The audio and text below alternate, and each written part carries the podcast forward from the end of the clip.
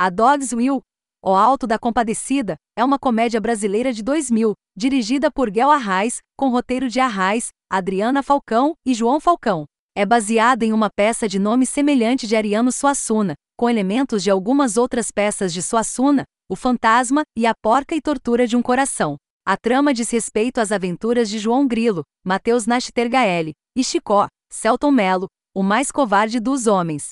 Ambos lutam pelo pão de cada dia, em uma representação reveladora da vida dos pobres no Nordeste do Brasil, ó Nordeste. No início dos anos 1930, e engendram uma série de estereótipos cômicos: padeiro, proprietário de terras e padre. Em uma série de episódios interrelacionados unidos pela paixão da esposa do padeiro adúltero, por seu cachorrinho, que morre de comer a comida que ela lhes fornece como trabalhadoras ocasionais, e pela filha do fazendeiro Antônio Moraes, Paulo Goulart, um magnífico personagem cômico que representa as pretensões coloniais da antiga classe colonial, que possuía as grandes propriedades, ou fazendas, da região em que a produção de açúcar era fundamental para uma economia outrora florescente. A Igreja Católica recebe uma reclamação particularmente viva por sua combinação de simonia e superstição representada pelo pároco fingido, Rogério Cardoso, e um bispo dominador, Lima Duarte, não menos egoísta do que ele, embora um bandido maior que a vida Severino de Aracaju,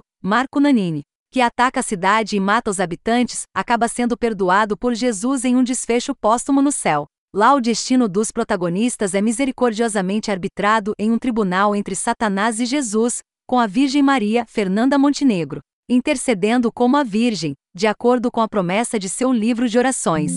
Estranha e extravagante como é esta cena acrescentada, ela transmite a moralidade do filme melhor do que as cenas anteriores, uma vez que cada personagem consegue revelar uma graça salvadora bem como demonstrar a severidade implacável do ambiente do Nordeste, que todos eles compartilham e suportam. Jeitos diferentes. O último a morrer no ataque dos bandidos é o próprio João, dado como Jack na legenda em inglês, que contém muitas expressões idiomáticas. Um malandro intensamente espirituoso e engenhoso na melhor tradição picaresca. Ele planeja girar todos em torno de seu dedo ao longo da narrativa, e termina fazendo Severino ordenar a seu chute lateral, para matá-lo, para que ele possa encontrar seu venerado santo em o céu por alguns minutos ao entender que uma gaita milagrosa que João engenhosamente o convenceu de possuir o poder de ressuscitar os mortos.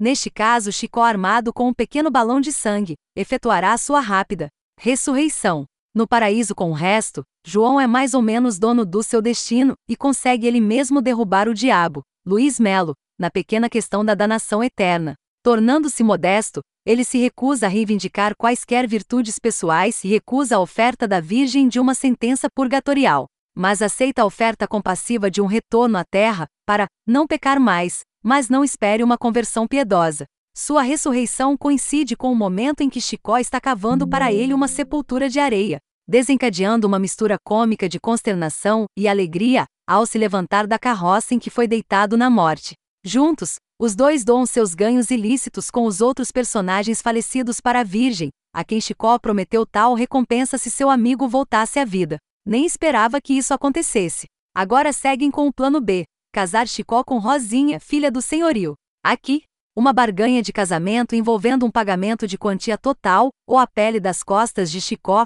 é frustrada por referência ao artifício legal conhecido em O Mercador, de Veneza de William Shakespeare.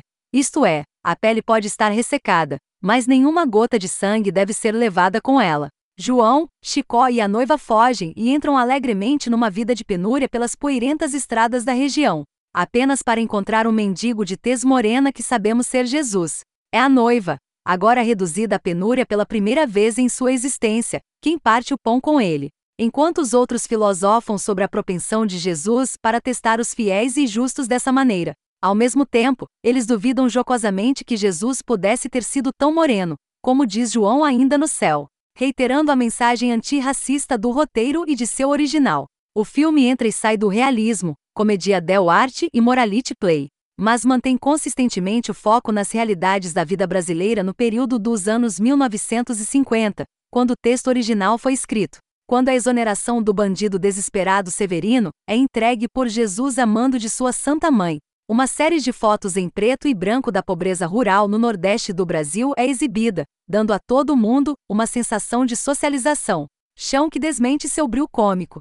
Apesar das variações de enredo, o filme é extremamente fiel ao espírito cômico e moral de sua fonte literária, e continua sendo um clássico do cinema brasileiro com um público fiel na região em que se passa, um público que conhece cada linha, cada jape e cada reviravolta da trama ocupada. Ele merece ser mais conhecido mundialmente, nem que seja pelas performances, sem exceção, mas requer, em certa medida, um senso de contexto especificamente brasileiro para sua simpática apreciação. Mesmo nesse contexto, o sentimento nordestino está marcadamente em ascensão.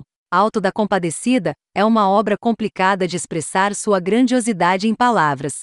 Além de refletir com maestria a realidade da população brasileira, é um desafio enorme assisti-lo sem gargalhar o tempo inteiro. Um filme que aborda com precisão e bom humor nosso país, recheado de profissionais de altíssima qualidade. Se os nomes até aqui citados não bastam, também há uma pequena, mas não menos genial, participação de Fernanda Montenegro, e essencial para todo brasileiro. Ainda que jovem, já pode se considerar um clássico absoluto do cinema nacional.